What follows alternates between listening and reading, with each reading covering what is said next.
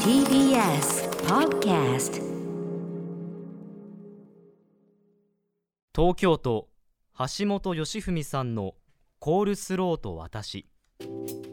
えー番組プロデューサーの橋本です、えっと、いつだったかの放送終わった後の打ち合わせで歌丸さんがある日なんかの流れでケンタッキーのコールスローサラダって美味しいよねみたいなことを言ってたんですよで僕コールスローサラダってそれまで全然好きじゃない食べ物だったんですよでもなんかその言葉が引っかかっててある日ケンタッキーに行った時にコールスローサラダを買って食べてみたんですよそしたらまあ僕の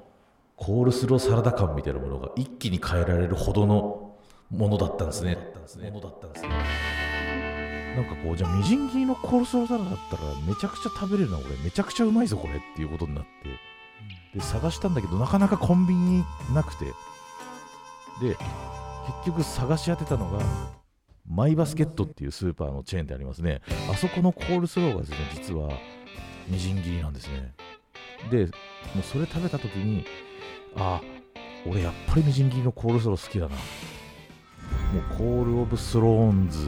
の歴史でいうと権力構造がこう逆転するみたいなもホール・オブ・スローンそういう感覚になっっててなんだよう本当に歌丸さんにもうあんなことを聞いてなければ自分の人生ずっとコールスローに対してもうスルーし続ける人生、まあ、コール・オブ・スルーンズだったんですよねスルーンズだったんですよね本当に歌丸さんすいませんでした今まで」謝ったそしてコールスローサラダ長いにな対しても謝りたいすいませんでした以上番組プロデューサーの橋本でしたまあ、確かにハシピだけが、はいい、やハシ系だけが、うんまあ、牽引はしてるけども牽はい引しすぎてやっぱそのコールスローとか見逃しがちなんですよ、やれそれこそね北京ダックだフォアグラだばっか食ってメるから、インメインの方ばっかりだ高から級ね食材をそうでコールスローをなめてたっていうかね、そういうようなとこな人はやっぱりねハシ系だけじゃないと思うんですよねいやまあ確かに私もどちらかというとこっち寄りだったと思いそうまですすよね、はいやっぱり A なんて言ってましたもんねうんあるいはテレビの特集でラーメン特集やるねえー焼肉特集やる、カレー特集やるかもしんないコールスロー特集1回でもやったことあんのかお前らごとざいません変更報道ですよ長いメディアの歴史これねにおいてさあということで変更報道変更報道ですということで、はい今夜のテーマは満を持してこちらです今こそ語ろうコールスローサラダの深淵なる世界その名もコール・オブ・スローンズ特集これがちょっとねそうあの分かりづらくねあいのやゲーム・オブ・スローンズはいのあの引っ掛けでてます、もね、コールオブスローンズゲームオブスローンズのこととをみんな知ってるわけじゃないですから、ね、コール・オブ・スローンズって言いますからコールスロー特集です。はいということで、まあ、一応バックで流れてるのはゲーム・オブ・スローンズの、ね、テーマ曲でございます。まあ、この番組私の番組ね食べ物関係特集たまにというか結構やってる方なんですよね、古くは「岩本九を悪く言うやつは俺が殺す特集」ね、もう一回言います「えー岩本九を悪く言うやつは俺が殺す特集」これね。はいマゾ飯の特集であるとかね、この間もキノコ総選挙なんかありましたし、はいあと、まあ、あの食べ物ピンポイントで言ってもですね、えー富山由紀子さん、えーパンケーキは肉だとかねあーこの番組の日本日本食特集、ねえーあこの番組じゃないかウィークのショーあと,、えー、とバブル B さん、ま、麻婆豆腐特集とかいいですね本天堂っていうねバブル B さんの、それもそうですし、えーあと小野瀬正夫さんクレイジーケンバンド、えー天丼と旅特集こんなものをお送りしてきたわけなんでございます、えーなんですがついにコールスロー熊崎君コールスローと熊崎君はどんな関係でしたか、私はもうずっと離れてましたね離れてた人生コールオブコールオブスローンじゃないコールスローと向き合ったことがなくて お店にメニューあってもまあ頼まない、はいむしろなんかこう敬遠してたといううんうか、ん向こうはもしかしたら空いてくれてたのかもしれないですけど、ええ私からもういいよコールスローえはケンみタたいなッキーに行っ行っててもねあのビスケットのあのうんうんパンの方はあれ大好きで食べてるんですけど、ええええまあ、チキンとそっちばっかり行っちゃっアリてバイ野菜すら取らず取らずっていあうそうで生すか活を送っていましたなるほどなでるほどこの1週間かけて、ええまあ、ケンタッキーはじめてコンビニ各社スーパーなどおちゃんと行きました、行った結が果、本当に今までこう向き合ってこなかった自分を恥じました強く恥じましたなるほど今ねあの世界がいろんな価値観が大きく動いてる中で、このコールスロー不遇時代にもですねぜひですね大きなくさびを打ち込みたいというのが今回の特集でございます、ということでゲストにお招きするのはこの企画のオファーをしたところよくぞ言ってくれましたと前のめりな反応を見せてくださいましたフードライターの稲田俊介さんですよろしくお願いします。はいいらっしゃいませよろしくお願いします。はいということで稲田さんね、えーとはい昨年7月13日外食チェーンの本当の凄みを教えている特集で、えー、とサイゼリアのメニューはこうやって頼むのがね最高なお特すすめだ集とですかよね本、当もうに素晴らしかったです、うんありがとうございました、 その実は。だから今回、そのコールスローの特集やろうっていう時に、まあ、どなたか後ろ盾的なことを考えるとしたら、やっぱこれ、稲田さんしかいないだろうそうですねありがとうございますいうことで、まあ、オファー差し上げたわけなんです。そしたら稲田さんがもうはい思いのほか、いやちょっとね我々ちょっとそこまでは予想してなかった半信半疑確かにコールスローの歴史とね、こうこうこう外食産業の中でこういう位置ですよねみたいな、はいそんぐらいのはいあの感じかと思ったら、はいそれどころじゃないもうはあと、はいよくぞみたいな。もう魂込めて、はいあれは言ってます本当にそうなんだこれ稲田さんとコールスローのまず関係と言いましょうか、はいどういう感じだったんでしょうそうですねそもそもで言いますと子供の頃からコールスロー大好きであーそうなんだ僕はあの多分生まれて初めて作った料理ってコールスローだったんですよすげえで多分5歳ぐらいだったから、まあ、ほとんど親にや実際はやってもらって、うんうん自分は横からちょこちょこっとやっはいたぐらいだったんじゃないかなとは思うんですけど、ええそれは自分の記憶の中では自分の料理デビューはコールスローであっここれはつまりそのコールスローが作りたいっつって作ったんですよた、ねあの俺の理想のコールスローが作りたいっていうあその時からやっぱり5こう歳であのこ5歳ながらコ5歳ながらールスローってもっとこっちの方そうそうがそう美味しいよなみたいなのがあったわけですこれとそこれとこれを入れたいみたいなあなるほどこれ後ほど出てくるのかなこれは方向としてはね、あのこっちの方がいいよみたいなのあはえーとですね、えー僕コールスローも好きだったんですけど当時はいポテトサラダとマカロニサラダもええ大好きだったんですよ、はいはいこの3つを合体させようと思いましてあーなるほどでなおかつそこにハムとかコーンとか、うんうんそういう自分の好きなものをとりあえずどんどん入れてって、ええはい非常にこう具沢山のこう完全食ですねもうねすごい本当そうですね、ねはなるほどで作って作って食べてみたい、でもう自分としてはもうだって理想のコールスローがここにあるわけじゃないですか、はいはいはいしかもこれ作ったの自分でしょ、はい上がりまくって、はいはいはいもうテンション上げ上げだったんですが、ええええええその時その料理を食べてもらった僕の祖父がですね、はいええおじさんそれを一口食べて「なんだこれ鳥の餌みたいだな」 って言い上がりまして見た目的なところ見た目でそのごちゃごちゃいろいろ入ってわけわからん混ざってるのあで鳥の餌みたいだっていうこう評価を下しまおしてですじねい様のやっぱ年代的に ね言うことにやっぱデリカシーというものがねう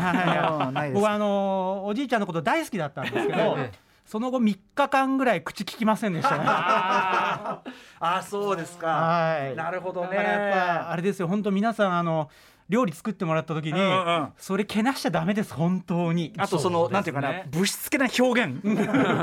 そうですね生き方っていうねね大事えですたとえそれがある種的を射ていたとしてもですねねそれはねまといてたと思いますけどね、いやでもねあのい要は僕がその後ほど出るかもしれない成り立ちで多分そのいろんなもん入れてもいいっていうかそれはねある種コールスローイズムのうちだと思うんでねだと思います、うんはいでですね稲田さんえっとちなみにコールスローでここがやっぱ好みだなみたいなありますかそれはもうやっぱねなんだかんだ言ってまず基本としてもケンタッキーかまあやらっぱりそこなんだですよねケンタッキー基準でしょやっぱりやっぱそうなんですねだと思いますよこれはすごい力強かった私はそれをいただいてどこがすごい優れてますあのコールスローってはい大きく分けて2系統あるんですよね、うんうんうん一つはこうビネガーとか塩とか酢でこうあえて作はいる割と透明感のあるタイプとうんあとはえーケンタッキーみたいにマヨネーズとか入って白っぽいでこはいの2つのはうんでこの後者のマヨネーズが入って白っぽいタイプのはいもう言ったら王道ですよねはいシンプルにして王道っていうところではいまあまあこれを基準にしようよってうんうんういんうまさに王道感がはいやっぱね安心感もありますしなんかあんま余計なもの入ってない感もそあんりそんまな感すじしで余すお計っしなゃる味通りでしすなはいいうんはいまさにはいはういん必要十分な必要十分な感じコールででありながらこうチキンとやっぱり合わせた時には、はいああやっぱりこれいやいるよなって感じしますよねおっしゃる通りでその、うんあのケンタッキーのフライドチキン美味しいじゃないですか、はいはいなんていうんですかそのえー、と油の暴力とか、うんこうスパイス感とか、ええこう肉肉しさみたいな、あらゆる美味しさを備えてるんだけど、はいコールスローはそのフライドチキンにかけているもの全てを持っているみたいな、うんはいはいだからあれはニコイチで完反対全食反対色みたいな感じよそうそうだなあれセットだな確かになうんうんね、確かにそうですよ、はいだから合わせるとよりもちろん美味しいし、あと僕その白っぽい系の中でもあの水気のなさっていうかはい固形に近い感じっていうか、とかあとまあそのちょっと胡椒が効いてる感じとうんうんうんうんか、なんかいろんなバランスがまあよくできてるわって感じがね、そのあたりもやっぱりいい感じですはいね。わかりますわね、うんあの飽きない感じですからねそうやっですねぱその辺のバランスで、はい、ということで皆さんぜひねあのお近くにケンタッキーあったらね今すぐでもねちょっと取り寄せてあと思ったらここでなんとそう行きましょうか、ん最初のトピックこちらケンタッキーのコールスローを改めて食べてみよう失礼します歌丸さん マドンナ特集でお世話になった新人アナウンサーの小沢ですお小沢君ありがとうまたおケンタッキーのコールスローをお届けに上がりました小沢さんこんな仕事ばっかりさせてああれ失礼します本物出てきいらっしゃいませよろしくお願いい夜たしますはじめましてありがとうございます小沢と申しますよろしくお願いいたしあますちゃんときっちり自己紹介して小沢はいえっはいと新人アナウンサーの小沢幸喜と申し小ます沢幸喜さん4月2021年に入社しましたよろしくお願いいたしまはじめましてなんかごめんねあのこんな仕事ばっかりじゃないんだよ初めましてが赤いエプロンをつけた小沢幸喜アナウンサあちゃんと名刺もいただいてはいありがとうございまーす劇団四季が好きですあそうなんですねはいはいお願いしますえっとじゃあこうフォークとねはいあの コールスローの上に飯がええすごいこれなかなかあのじ斬新な名刺人類史上なかなかないタイプの名刺交換ですね新人研修でおそらく習っていないであろうええ名刺の渡し方はいはい小沢さんありがとうございますは小沢さんご自身はちなみにケンタッキーじゃねえあのコールスローとの距離感というのはいかがですか僕あの誕生日がうんカーネル・サンダースと同じくなんですけど、またネタ持ってるなちょっとあのサブでお話をさせていただいてもよろしいですかはいはいはい失礼しますあああそういうことはいそこあにそ行うくだんでそすうねだそうだそうだ外でねそうですねじゃあちょっと我々は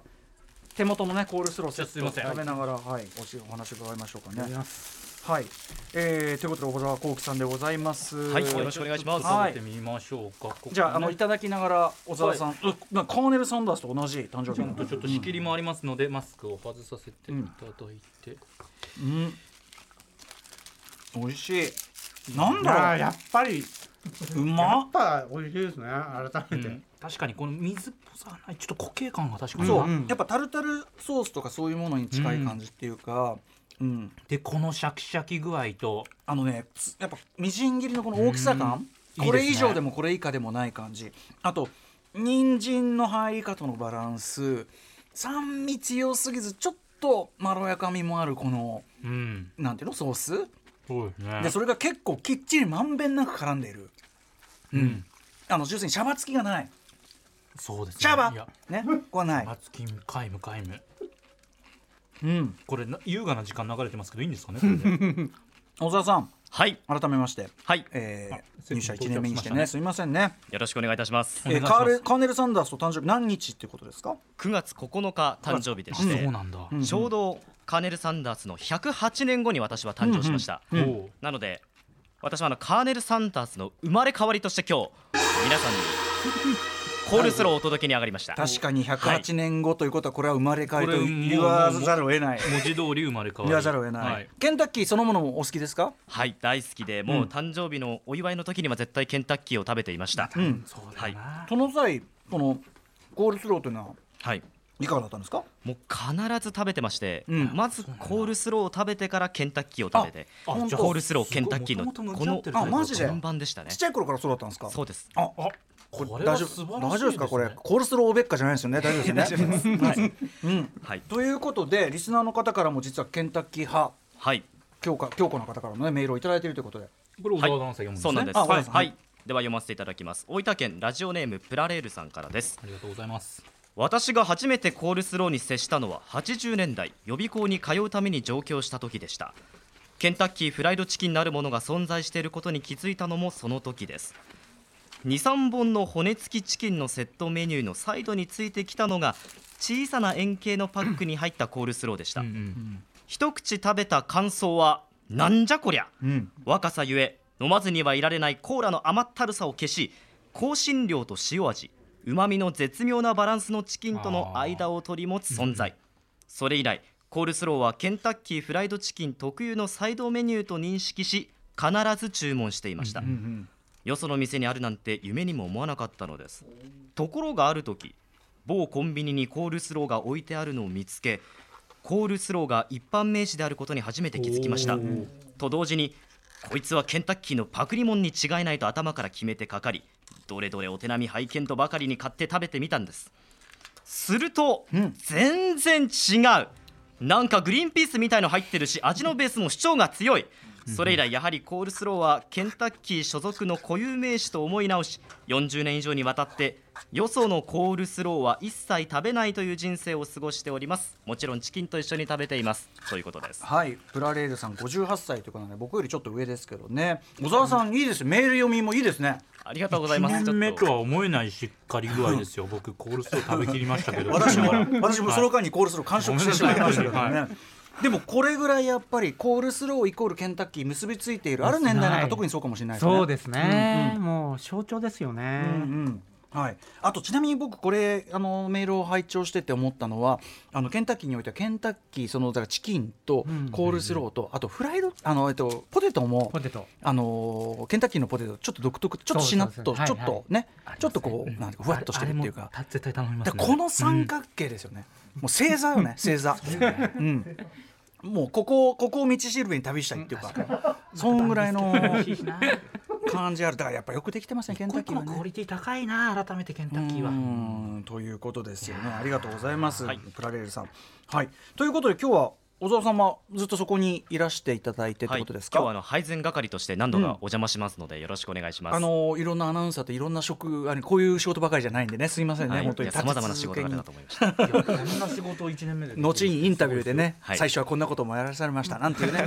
ネタにもなりま過すか去らの辛かった仕事みたいのでそっちの雑誌のインタビューとかに答えてたらうんねそういうのをやっといた方がいいからね。はいということで今夜はですね日本におけるこのコールスロー氏の先生そもそもコールスローってねさっきから連発してましたけど定義どうなってんのかなそのもありますし、えー日本の洋食界でのポジションそして稲田さんが一目置く外食チェーンの注目コールスローやあの平凡なサラダをコールスロー化する方法などコールスローカルチャーについてこの後たっぷり伺います稲田さんもよろしくお願いします。よろしくお願いしますコールスロー特集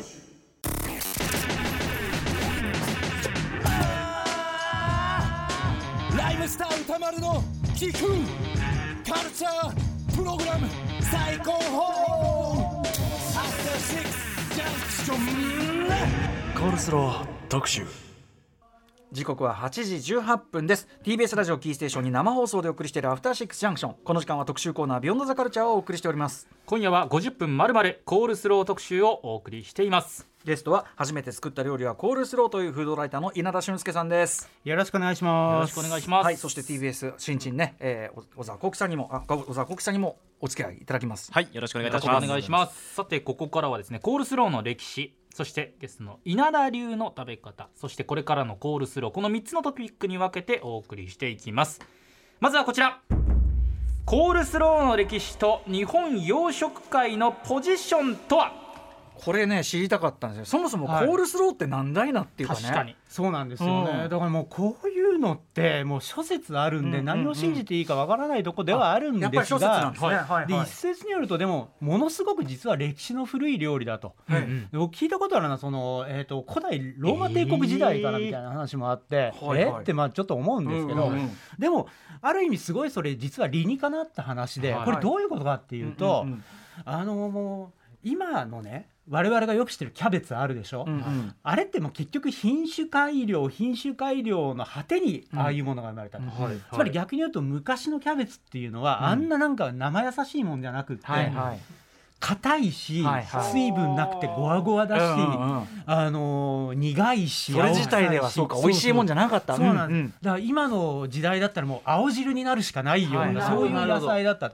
でそのキャベツを美味しく食べようと思ったら基本的にやり方2つしかないんですよ、はいはい一つはもう刻んでスープにして長時間煮て柔らかくするなるほど柔らかかくうんもう一つはこうわーってスライスしてはい塩でぎゅうぎゅうぎゅうぎゅう揉んで柔らかくするかしかないっていう要するに今の日本のあのとんかつ屋さんの千切りカツみはいたはいいにはいはいサラダとしてシャキシャキ食べるなんてもうどう考えても不可能なんですよ。とでか塩で揉むでしょ、うんうんうんでそっからそれを放置してはい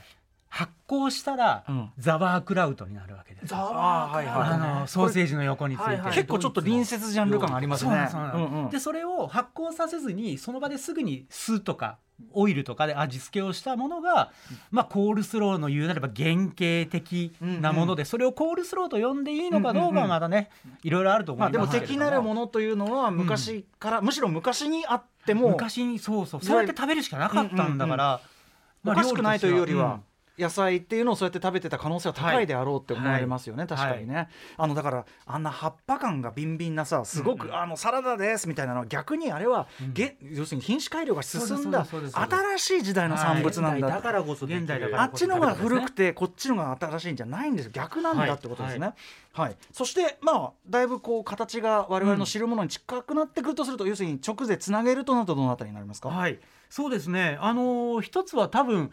大きく、えー、とコールスローが、まあ、これはイギリスアメリカでなんでしょうけど、うんうん大きく変わったのがそのマヨネーズというものが市販されるようになったと。うんうんなんかそれを機にコールスローの味付けにマヨネーズが取り入れられてというかそのマヨネーズのメーカーがはいそのマヨネーズを使う料理として紹介したみたいな話うでんそれがまあそのまあそれこそケンタッキーの源流もそのあたりにあるのかなと思うんですこけれどうどやって時代的には何度時代的な18世紀とうんかあ結構最近ですね。はいそうなんだなるほどでその後日本にはやっぱりその明治以降いわゆる洋食の文化うんがはいはい。入ってくると同時にまあ主にはこう肉料理の付け合わせとして入ってきてうんうんで、ここで面白いのがですね、はいあのまあ、日本の古い古くからやってる洋食屋さんにはいは意外とそのコールスローっていうメニューがあったりするんですけど、はいはいんですか同時にそのコールスローともうほぼ同じうんこれコールスローと変わんないじゃんっていうものが、うんザワークラウトっていう名前でもだ出たりするんですね、だからザワークラウト本来ははい発酵させるものだし、オイルも入ってないかうらんうんうんうん別物のはずなんだけど、はいはいなぜかその日本に入ってきた時に、うんうんえーキャベツをそういうふうにザワークラウト風に料理したものうんうんとコールスローほぼ同じものなんです同じものがなんかはい2つの名前で入ってきたんじゃないかなみたいな確かにキャベツとか形跡があるをんです細かく切ってではい要は酸っぱみ酸っぱみ大事なのは酸味ですねは酸っいぱみ酸味で肉と合わせるっていうところで役割といい雰囲気も近くてみたいなじゃあそこが混同されてた時代もどうもあったっぽいというか。どうなんそうなんですようんうんうねんだからどう使い分けてたかはちょっとわからないけどやっぱり混同もあるしはいははい、ですね。で、まあ、当時は割とその。あの肉料理の付け合わせの代表的なもので例えば今でもですね例えばこうミートボールの付け合わせがい。うんザワークラウトという名の実質コールスローだったり、はいはいはいはいカツレツの付け合わせに使われてたりうんうんっていうことがあって、はいやっぱその昔はあの昔で本当明治大正の話ですよね、そうやってあの肉料理とんかつとかの付け合わせってそういうひと手間かけたものが多かったんだけど、うんうんうんまあ、その後諸事情は人手不足とかあって、はいはいそこがあの今日本人がみんな大好きはいな千切りキャベツですよ、はいはい。もうとんかつといえば千切りキャベツだけど。そうそうそうのイメーそうかだから最初はもっとだからその洋食だから。洋食だからいろいろそこううもうちょっと、うんそうだよだからそのちょっとこうこじゃれたというか今で言そうう人参のグラッセとあかーなるほどナスのトマト煮とかなんか洋そう食いう屋さん行くとそういうの出てきますだからある意味簡易版が今の、うん超簡易版っていうか質素版が、はいその今の生キャベツっていうか、そうなんですよことなんですかねそれでねなんかあの最初はもしかしたら手抜き的なことだったのかもしれないけど、うんうんでも日本人はみんなあの千キャベツが大好きになって大好きおかわりしちゃい大ま好すきよおかわりしちゃいますよねあとでやっぱキャキャベツの持つねその胃に対するこう、はい保護効果とかもいろいろあって、うんなんかすごく理にかなってんなって思ってたんだけどはいはいはい、そうですすよねそれにあの生野菜ブームみたいなのもはいあってそうですね生っぽい方がいいみたはいいな、はいはいなんかねその千切りキャベツの人気の陰で、はいコールスローは若干こう追いやられたようななるほどあーそれこ気そがしますよね生生野菜ブームっておっしゃっただからそこはブームであって、うだんからそれによって生な野菜の方がこうやって味が濃くついてるものよりなんか高級っつうか、うんいいものみたいにいいものみたいななんかなったんだよねそれ以降なりねま。したねだからそのまこのあのなんていうのマヨネーズでぐっちら味付けしてあるなんてそれってなんかごまかしてんじゃないのみたいなそういう見方になっちゃった逆転しちゃったというかねんそういうのがそれが大体何年ぐらいの出来事それがどうでしょうねもうあのーあそうやって千キャベツが主流になったのはもう本当にあのえー、とうん日露戦争日中戦争みたいなあーそういれうぐらいかそうぐらいだ、うん、やっぱそれで出生で、うんうんあのーはいはい人手がなくなってっていう。あとまあ洋食の大衆化っていうか大衆化それもありますねことですようんうねんうん最初はすごおっくしゃる通りだと高級なものだったのが大衆化することによって簡易化したとなるほどなるほどってことはじゃあ構造的なるものはちょっと冬の時代というかそうですね、うんはいでそこで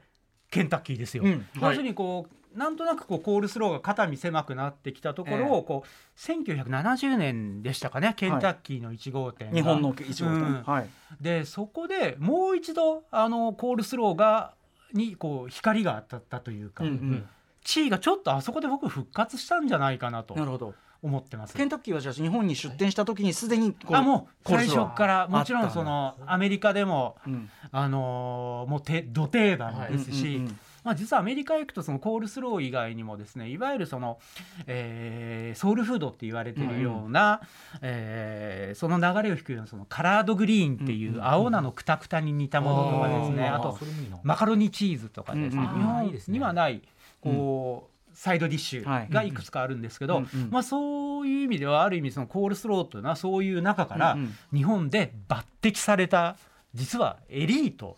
エリートサイドディッシュの一つなるほどなるほどだから日本の洋食文化って意味ではそういうエリート的なあれだしでもね一方ではソウルフードだから、はいやっぱりその普通はそのまんまじゃなかなか食べづらいような野菜を、うんうんうんうんさっきの古代ローマの話もそうだけど、それをまあこういう形なら食べられるはいっていうようなものでもあってだから両なんか両サイドものすごい草の根でもありながら、はいはい日本においては洋食文化そってういそうう上ですからねでだもあってっからていそうかこねでなんか開口して、うんまあ、何度かその名脈を保っていうんはいったっていう感じじゃないですかね。ケンタッキーなんかもだからそういう意味ではソウルフードっていうその出自を日本人は知らないからまあお肉がたっぷり食べられる、ものすごいアメリカンな、ね、外食産業として登場したわけだからというね、そういうことですよ。はいはいこれ来た形のままのものに近い形で出しているっていうのは今存在するんですかあのの洋食にえ来ーたと時洋食にはいあそうなんですよ、うんあのですね、えー結構これは本当に古くからのはい洋食店、うんもうあの100年ぐらいやってるお店って割とありますよね、はい探せば結構そこで出されてることが多いんですが、まあ、その代表的な一つがですね、はいこの洋日本の洋食屋さんの中でももうこれは代表の一つである大名軒さんおーご存知ですか、はいごわかります存知はいですよもちろんね。うん、大名軒さんのコールスローは実はあの驚くべき特徴がありまして、はい、あ小沢さんが持ってきていただきました。はい、アナウンサー小はい沢小沢光輝アナウンサーが、はいあの、はいお店で食べると安いんですよ。50 55円、えー50円、なんかそんな、はいあすあ大丈夫ですこれ。はいあのボルシチっていうシンプルな、あのええスープとともにこれは50円安っで、なんでもうこれは逆に対名圏行ったら、えーコールスローつけないと損っていう感じなんですが、これはねまはいたあの、ケンタッキーとはちょっとタイプが異なり、はいめちゃくちゃシンプルなんですよ。はいで実はこうネットでですね「対名圏コールスローと」うんうんえー検索するとうんレシピが出てきますん惜しげもなく、うんでそのレシピ見てもですね非常にシンプルで、うん野菜はキャベツ玉ねぎ人参、はいで味付けは塩と砂糖と酢と油以上マヨネーズ的なのはないんですね。入ってないです、うんだからちょっとこの浅漬けっぽいこれがさあの最初に言いました、うんちょっと透明感のあるタイプの、あのー確かに浅漬けっておっしゃったけどなんかこう見た目はもうお新香に近いものにシンプなルりにますね。近いようなはいうんうんでもすごいこいただきますう爽やかでしょ、うんうんこれもまたあのケンタッキーとは違う意味で美味しい。飽きないし、うんあとこれはケンタッキーのコールスローはある意味こうう、んいかにフライドチキンに合うかっていうところなんですけうど、んうん大名犬のコールスローはどんな料理にも合う、うんこれ美味しういん。なんならうん和でもいいですね。和でもいけます、これうんうんね、あのラーメンのねサイドディッシュ的にもうねん。どんな食べ物でも。も確かに横に置なんいでてもそういてほしいそそうしてやっぱこれはに関してはサラダ感もかなりきっちりありますね。野菜感もすごく残って。そうですね、うんちょっとあのこの野菜のカットのが少し大きいっていうのは、うんうんはいちょっと珍しうんうんいとこかもしれませんけど、もしかしたらこの浅漬けとかそういう漬物的なアプローチをそうですね。考えたのかなという。当時の日本人からしたらあのんなんていうかな親しんだものうにんそうですね近づけたのかもしれませんね。ううんん。それが独自の。そうそうでもこの噛み応えシャキシャキした噛み応えといい、なんかこれはこれでめちゃくちゃうまい。美味しいです美味しいですよねこのなんか塩加減とあとはい油のコーティング具合っていうんですかね、はいはいはいうんうん決してこう、うんうんくどい感じではない、うんうんさっぱり感はあるんだけど、うんうんちゃんと油の部分も伝わってくる、全部がね割とギリギリまでここうれすごい控えててそこでなんかうん引き算のバランスみたいなのやってるんですよねいいな。全部完食してっちゃうな俺。 ここれいいなえこれ50円ですか？これ50円安っはいこれやみんなやばいよ野菜、あこれは280円だってデリで売ってるこれはデリーなんでちょっとお値段違うみたいなでもお店で食べるとまあ、それで食べる280と円にしてもね、どうせ野菜とんならこんぐらいいい感じで食べたいな、これねうんさあといったあたりで、えーここらでですね電話の電話がつながっているということでいきましょうかこの、ねはいあ今回のそコーうですねルスロー特集にですすねごいですぜひねどんどんゲストの方が、はい、一言一言言わせろというこの方と電話がつながってますもしもしこんばんは。こんばんはどちら様ですか酒あ、酒場ライターのパリッコです。パリッコさんマパリコさんよろしくお願いしますどうもどうもありがとうございますはい、はいお酒特集が去年9月9日水曜日にやっていただきました、あでもパリッコさん、番組もああれか番組ねあの登場は久しぶりってことですかねこれあね結構ねそうですね。はい。あのノスタルジーはスーパーマーケットの2階にあるというね4月2日に発売された新刊の私帯書いててああのね、はいパリッコさんが知らないと思いますけどこの番組のリモート放送の時のマイクチェック全部俺このノスタルジーはスーパーマーケットの2階にあるを朗読するんです よ。まちょっと待ってくださいそそれでマイクチェックしてるんです よ。あの急になんか緊張 緊張感がい。やいやいやいや。そんなありありがたいことうんに、読み上げるとみんな。ねえ続きは続きはってねだってくるからもうあららららら。こんな感じですよ本当に、ね、嬉しいです。はい、ありがとうございます。。はいいパリッコさんえっ、とコールスローお好きなんですねあ、それうんこそですね、うんノスタルジーはスーパーマーケットの2階にあるこのエッセイ集、はいあの一章使ってそうですよコねールスローのこと書いてますか俺ねら、も多分ねこれ元はといえばこの番組でコールスローの話になったのはパリッコさんの本の朗読からだと思いますそうだそういうことだと思います朗読でうんそうそうそうねえ、ははいいパリッコさんのこう好きなタイプのコールスローってどうなんですかいやでも本当にオーソドックスな、うんもう、ね、キャベツコーンマヨネーズうんこれでいいんですけれども、うんうんはいで刻あのあれですね、うんあのみじん切りねじんぎり、あうーやっぱんりそうかはい細かい方がいい、うんはいうん、なんだけどですが,、うんはいですが、なうんはいあのー言ってしまえばですねその僕も、まあ、ここの話を書くにあたってちょっと調べたらざっくりですけど、うんあのまあ語源がコールスラオランダ語のコールスラでこれイコールキャベツサラダっていう意味らしいので、うんうんつまりキャベツサラダなら何でもいいんじゃないかとうんうん何でもコールスローじゃないかということで、まあえっとフリースローサラダと、まあ、題しましてですね、はいあのフリー自由なうん、フリーなコールスローサラダイコールフリースローサラダ、そうですうんね、うんそれをですねいろいろ作ってみたというのを、まあ、書いたりしましたね。はい、まさにこれねあのノスタルジアスーパーマーケットの2階にあるで一生裂かれてるとうんはい、特にこれフリースローの中でもこれはいいぞっていうのありましたこれがですね、まあえっと10種類ぐらい作ってみたんですけど、はい中でも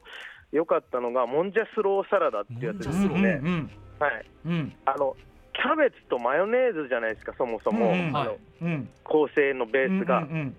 そこにソース足したら、もうちょっともんじゃによりません。うんこれでもすごいわかる俺さっき言ったケンタッキーのあれが固形に近い感じっていうかあんまり水っぽくなくてなんかこう固形の食べ物っぽい感じなのがこうなんかぐにょぐにょしたっていうかでそれってすごいもんじゃ感覚なんですよ確かに言われてみるとそうなんですよね、うんうん意外と近いところがあって、だかうんら、わかるあの素材で言いますと、まあ、キャベツ、コーン、マヨネーズ、ソース、うんあと、まあ、ベビースターラーメンとか揚げ玉、ん紅生姜、青のりなんかをですね、うんうんわーっと和えまして、うんうんそうするともうほとんどもんじゃですよねだか。ら小麦粉入れないもんじゃねですね、あと火も通してないうんうんうんそそうだうだよよねもんじゃ、でもサラダだから、うんうん全然違和感なく食べれるっていう。はいこれ美味しかったですかもんじゃスローサラダこれはもうめちゃくちゃうまいですよ。あそりゃマジか。そりゃそりゃそり ゃぐ愚問みたいな感じでで確かに美味しいだろうねあのえベビースターがですね、うんうんうんいわゆるむあの市販のさ無限キャベツん無限キャベツの素とかはいはいありますあります市販ああいう感じでうん本当無限にいけるんじゃないかっていう ですうんね、うあんの錯覚に陥るほどそいんぐらいういまい仕事してくれました。はい。なるほどでもねあのやっぱさその元がその例えば元っていうかその途中のそのソウルフード的なっつってやっぱいろんなものを入れてもいいっていうかそれってやっぱイズムですもんね、やっぱちょっとねそうですね。うん特にあのコールスローなんかはもうそのなんといううか、んもうど土台があうの、ん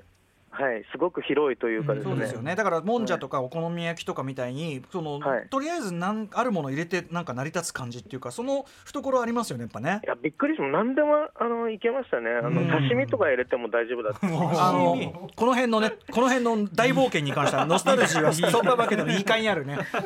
うんみんながあの次読んで次読んであのぼ僕が読むとみんなあのねだりますからそんぐらいの本ですから本当にねもう今日よく眠れそうです、ありがとうござい ます。いやいや本当にねはいということで、えーパリコさんあのじゃあお知らせ事はノスタルジーですかとりあえずこれねそうですね、あとその翌月にもちょっと一冊、ああそうだのつまし酒という本が出てまあすつまし酒も出てもますそうだそしようだろしければ、はい、ちょっとという番感じです組ね直接あのお呼びするのがじゃあちょっと空いちゃってるからまたぜひよろしくお願いしますあはい、飲みに伺います。あ飲みにねはい 酒場ライターのパリッコさんでしたありがとうございましありがとうございまたすありがとうございましたさて TBS ラジオからお送りしています「アフターシックスジャンクション」フードライター稲田俊介さんとともにコールスローを語り尽くす特集をお送りしています、はい、稲田さんさっきのあの語源の話、はいはいはい、オランダ語のあコールスラーそうそうそうそう、うんうんうんなんかやっぱキャベツとかその油中の植物みたいな、うんうんそういうあれ出てくるんだ今でいうだから、ケールって割とその当時のキャベツに近かったと思います、あそういう感じなんだ、はいはいへえだからまあキャベツを使ったなんとかっていうところはまあもうそ一こはやっ番ぱ最大定的義というかうんなんじゃないですかねやっぱり。なるほどねはいということで、はいそんなことも絡んでまいりましたじゃあ次行ってみましょ続いてこちら稲田流コールスローの食べ方の流儀うさあということで稲田さんさまざまなね、えー、と外食産業、えーチェーン店なども含めて非常にお詳しいわけでございますが、えー、と気軽に食べられるチェーン店のコールスロー食べ方の流儀っていうのがあるんですかそうなんですよあの実はですねこれ正確に言うとコールスローではないんですが、うんはい自力で最高のコールスローを作ってしまおうという、うんこれ何かと言いますとですね松屋さんですはい牛飯とか定食のはいでお世そ話になっもてそますもその松屋さんではですね、うんいわゆるサラダ的な生野菜のねサラダ的なサラダじゃなくって、うん小沢さん生野菜ってはいいう名前で、はいこう出てくるいわゆる売ってるんですね、うんうんうん生野菜生野菜はい彩り名前ですね、うんこのそっけない名前でかっこよく出てこくれるわけ食べですよ、ますよ食べますよでこれ昔からこれ実は自分は不思議なんですけれども、ええまあ、いろんなその牛丼屋さんとかチェーン店とかでこういううん千切りキャベツ主体のはいサラダって、ありまますありますあ、どこも出してるじゃなそいうでですすかねなぜか松屋の千切りキャベツは美味しいあそうですか、はいへえ何かが違うんであーそうこれは僕もずっと昔から謎でなぜ違うのかがよくわからない、まだちょっと研究過程、うんはい、はいなんですがあの美味しいんです、んちょっとでなおかつこのドレッシングがですね、うんまあ、美味しいんですがこれねもう説明するよりまずですねちょっと実践に入りましょう、はいまあ、要するにその彩り野菜を、まあ、そこうのねあこのの生野菜ケースをに入ってきますねもうこのえーとフレンチドレッシングをですねフレンチドレッシングというのをかけあありますね、はいはいいつも使ってますよ2種類あってあのごまドレッシングとフレンチドレッシングがありますけどフレンチの方はやっもぱうり酸味これがは、あくまでフレンチドレッシングでやっていただきたいフレンチをじゃあそのまず上からはいまんべん全なく面に全面にまんべんなくかけ全面にかけてちゃってではいさらにちょっと今これ容器にねパンパンに生野菜入ってるんで、はいはいちょっと難しいんですが、はいざっくりと混ぜて、はいはいはいあえるというか和える感じでちょっとねあのーこう浸透するようにあのね全マックのあれみたいなガシャガシャってガシャガシャ、できるやつね、うんもしかしてこれ蓋して振ったらいけるのかなちょっと怖いですね、うんちょっとね、はいこれこれはそういう構造じゃないっぽいです、はい、あれ頭丸いからね、うんでもまあ一応ねあのなるべくこう下までで行くにやったら、はいあとはしばらく忘れてくださいほうあ奥放はい置するんですか奥5分ぐらい、5分ぐらいなかったことにしてください5分でもこの間にお店だったらまあちょっとあの熱々のお味噌汁を最近ちょっとお味噌汁がね味変わって美味しくなったんでなるほどなるほど松屋お味噌汁をゆっくり吸ったり、一まあ旦ちょっ一と旦蓋しちゃいましたもう僕らの蓋しちゃって大丈夫です、蓋してちょっとちょっとちょっとああちょっとまあまあ回んない回んないダメだマックみたいにいかねえダメだはいはい割といけますねうんああちょっとちょっといいけいる感じで、まあちょっとしばらく置いて、まあ、これ店でやってたら相当キーな目で見られる可能性ありますけどはいお客さん違いますよそれって言われそうですけどね。でまあこれであのしばらく置いとくとですね、えーまあこれ好みにもよるんですがええ、ちょっとしんなりしてくると。へえ要するにフレしンんチなドレッりしてシンくグるが、はい、浸透圧でうんうんでそこでもう一までするともうこれがなんていうんですか非常にフレッシュなコールスローになっている要するにサラダ寄りのというかできたデリっぽい、うんうんはいうんうんうんまたねさっきそのキャベツが美味しいって言いましたけれども、はいドレッシングがねまたこれ非常に優れてどう優れているかっていうと、実はこの松屋さんの白いドレッシングって、はういん超正統派の、あのー洋食のドレッシングなんですね。フレンチでちょっと材料はねもう推定でしかないんですけれども、おそらく、まあ、玉ねぎがベースなのは間違いない、はいえー隠し味にニンニク入ってます、はいでそこに酢とオイルと塩っていう基本が入ってて多分そこにちょこっと砂糖的な隠し味、割ともうここれであとちょっと黒胡椒とかも入ってあー、はい白胡椒が入ってるかなうん割とこのぐらいのあのシンプルな材料で、それって何かっていうと、はいもうそれこそその古き良き洋食屋うんうんであり、かつて西洋料理と呼ばれていはいはたい日本のフレンチの走りみたいな、はいはいはいそういう文化の中のドレッシングを割とこうう、ん正しく受け継いでいるか基ら、本に忠実というかジャンクさが全然ないので、はあ確そうかいう意に味で実はあの非常に良いコールスローがですへねー5分後ぐらいには出来上がってプラスその謎の松屋ならではの野菜のうまさっていうそかうそうそうそればっかりはね仕入れとかいろんなやりうんわ方かんなテいクがあるのかもしれないけあどのねキャベツに味があるんですよね普通はこう水にさらしまくって味抜けてることをいはシャキシャキしてるけど味抜けてることが多いんですけど松屋なぜかキャベツの味がはっきりと感じられてることがへー恐るべしだねやっぱ多松く屋て、ねはいはいちょっと秘密その秘密をね、誰か教えてほしいんですけどね、関係者の方ね松屋さんねこだわりがもし分かる方いたらそしてじゃあぜひちょっとメールですかねメール紹介どれいきますはいあもう一つじゃあその松屋をちょっはとい今はい、えっとあそうですね待ってる間、うんそうそう先ほどからずっとあのケンタッキーの話がね最初から出てますけど、ええええー僕が以前から提唱してますのがえはいケンタッキー定食ほうほうこれ何がというとですね、ケンタッキーえーケンタッキーはお店で食べるのもいいけど、うんできれば持って帰って、うんで家でご飯炊いて味噌汁作ってはいケンタッキーがメインディッシュそれにご飯味噌汁っていうケンタッキー定食で食べようじゃないかということを提唱しております。あんまりやったことないなごイメー飯ジないけどこのこの時にですね、うあの付け合わせとしてねちょっとイメージしてくださいこうお皿がありますよね、はいえここにケンタッキーのフライドチキンをメインとして乗るえはいでその奥に付け合わせとして、はいコールスローをどさっとこうもうはいはいそこにはい開けちゃうとそうそうそうはい言うなればその仙台の牛タン定食のそのおしんこと牛はいはいタンとはいはかいセットだセットそだのとか感じで僕やっぱりさっきから言ってるチキン南蛮的なものおっしゃる通りまさにそのタルタルタルタルソース的うんうんなうんうんだからそのそうやっておくともちろんその箸休め的にもなるしはいはいこうひっくり返したこのコールスローかうらんじわっとこの白いはいはいソース部分が染み出してくるとはいこれが衣に少し染みるあーそこが最高にご飯に合うへそうえケンタッキーあんまり僕ご飯と合わせたことないですけどはいご飯とも合うんですね合いますねこれねむしろね、あのーまあ、僕は出身鹿児島なんですけども、はいうん鹿児島とか沖縄ではむしろ常識ああそうそっちが常識って言っていいのかな我が家だけだったらすいませんあでも普な通にんか稲田さんは子供の頃かやってらましたし、なんか全体にね西に行くほどあの炭水化物必ず合わせるイズムってあるからねまあ確かにそううかんそうかそうかそうかそうなんですよだから海外でもね例えばベトナムみたいなうんお米大好きな国民の男とか、ベトナムもそうだし台湾もそうだったかな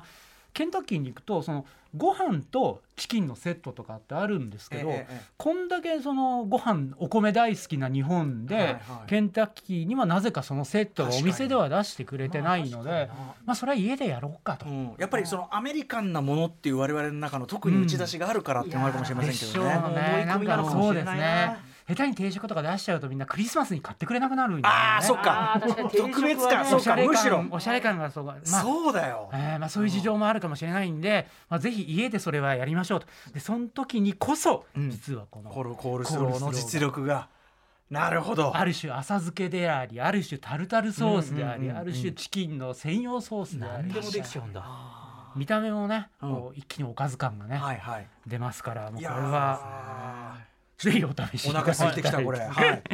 はい、さあということで続いてもですねこの番組の、えーとね、特集なんかついこの間お世話になったばっかりですけど、番組出演者でもあるこんな方からコールスローに対するこだわりの、えーメールをいただいておりますじゃあ先熊田君週ですねまさにダブ特集にご出演いただきました音楽ライターの鈴木光也さおん世話になりまもした1週間前よ結構長文でですねコールスローと私という文章をお寄せいただしきかもましこれはやたっぱ鈴木光也さんならではの角度ですから、うんご紹介させていただきます鈴木光也さん僕もケンタッキーのコールスローが好きなので完コピ目指して時々作りますへブラックミュージック好きが高じて僕はいろんな国のソウルフード愛好家になったんですが、んそんな中コールスローはソウルフードの付け合わせとしてとても重要ですというかケンタッキーって完全にアフリカンアメリカンのソウルフードの体裁なんですよね僕の大好物なんですがニューヨークハーレムのジャズメンの深夜食として生まれたソウルフードチキンワッフルこれ歌丸さん食べたことありますない、うん、焼きたてのワッフルの上に揚げたてのフライドチキンを乗せまして、んそこにメープルシロップをダバダバかける甘い甘い甘いのをかけるのそういうことなんです、これがですね結果的に甘じょっぱくて実に傑作の取り合わせなんですが慣れない人には奇て烈な料理なのでケンタッキーではあの味をフライドチキンとビスケットメープルシロップに分けて提供しているわけなんですでそのチキンワッフルのサイドメニューにもコールスローとマッチマックンチーズこれマカロニとチーズを合わせたものなんですがこれが最高です、ジャマイカのソウルフードスパイスでマリネした肉をグリルしたジャークチキンやジャークポークのお供でもコールスローは実にいい仕事をしています、改めてソウルフードという角度からのねさすが鈴木ね浩ささんすがの、うんこう勉強になりました僕もねえこはいのチキンワッフルってご存知ですかあのね日本でもたまに出してるお店があってうんうんうん美味しいですけど、でも正直日本ではあんまり人気が出ない、やっぱりちょっとねこの甘みを混ぜるって発想はないけどでも美味しいんでしょうね美これ味ねしいですケよンタッキーこのだからそれでやるできるわけですねできるわけですあできるだからうちから持って帰ってきてビスケットの上にチキン乗せてそうメチープキルンセットで乗ビせシればャーってれやはれナイフとばフォークでそれを食べれば成立しちゃうっていうそうやってみるこなれやってみた方がいいですねうんこれねうんねえいいですねあとやっぱりねこのソウルフードってのは基本的には元は大元はそのなんていうかな捨てて本来だったらその、要するに捨てられるような食材を美味しく食べるためのというかね生きる知恵なわけだったわけだけどねだからそこのとこでもさっきのもんじゃともさ、とかさ、はいそういう、はいあのはい要するにストリートフードっていうかさ、はい通じるところがあるし、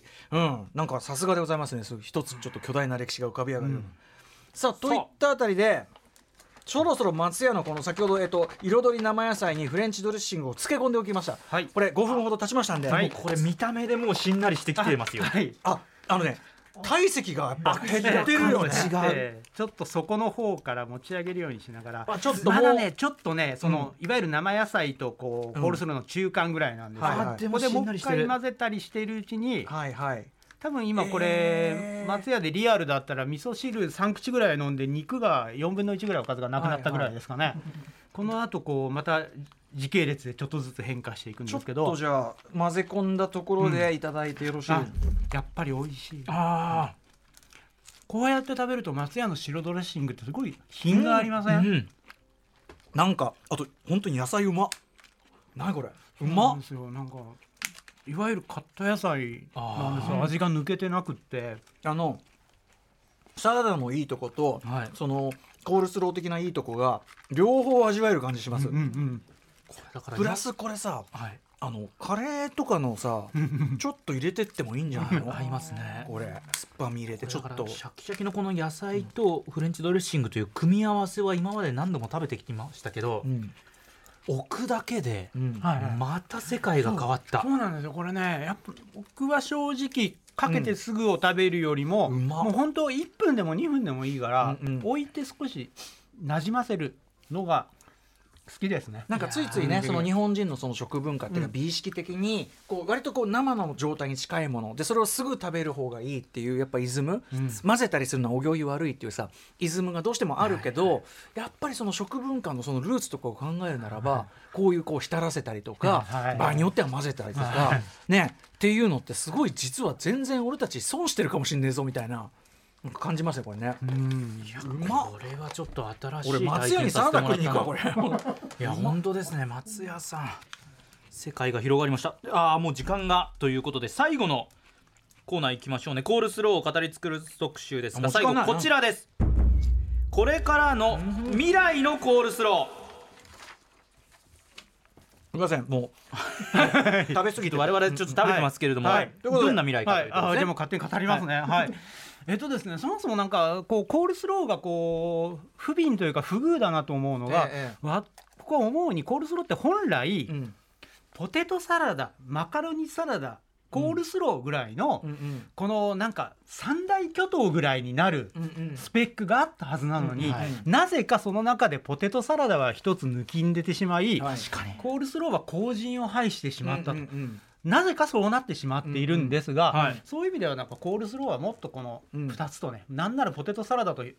並ぶぐらい、はいえー躍進する可能性があるとな思んっかて。各店がねこのうちのポテトサラダ、うん俺のポテトサラダみたいな感じで出したりするのって近年あるじゃないですか、はい俺ネクストはコールスローだと思うよ本当思うんですよなぜならね本当に今糖質制限で、まあ、炭水化物減らそうとみたいな動きあるじゃないですか、いはいちょっとポテトサラダとコールスローを比べてみてください確かに糖質量全然違いますよ本当だよポテトサラダなんか食ったらご飯食べれないからねいや本当にそう、でね確かにコールスローもその、まあ、マヨネーズだったりオイルだったりが入るけど、でもそれ作り方によって全然調節もできるし、たっぷり入れたとしてもそれはだってポテトサラダと比べれば全然可愛いもんなのでそうですね何が言いたいかっていうと、うんコールスローってある意味こう主食代わりみたいになる可能性があると。ご飯代わりってことですかご飯代わりほうにほうほうそれでで今ほらご飯の代わりにカリフラワーライスとか、うんあと茹でたブロッコリーみたいなのって割とちょっとブームですけど、ええあれね続かないんですよちょっと辛いちょんっとやっぱ辛いまあのね美味しくなければ、まあ、好きだったら当然いいんでしょうけども、はいはいはい、なんでそれだったらなんかコールスローをもりもりと食べた方うんが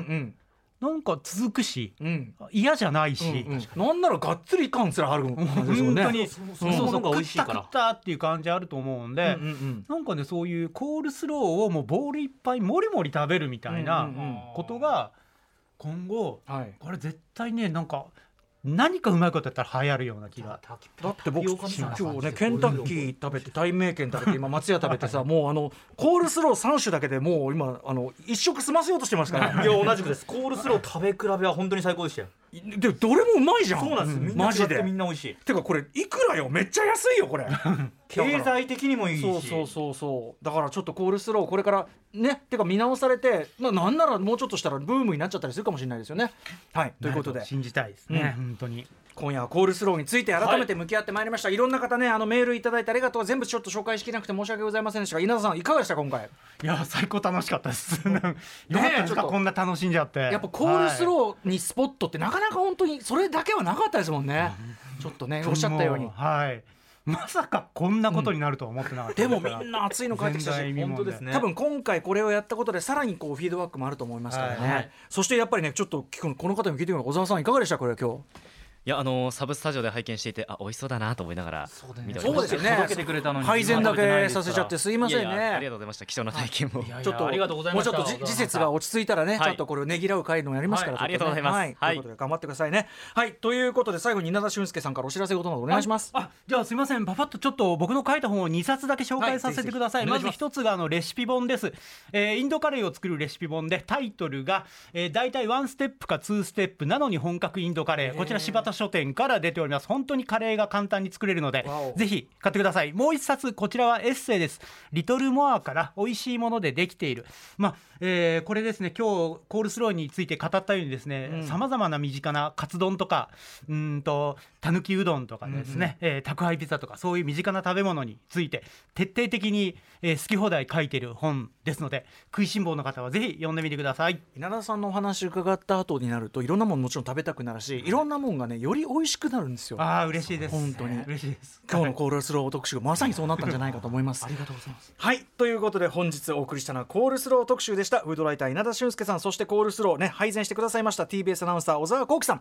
ありがとうございましたありがとうございましたどうもありがとうございました After Six Junction.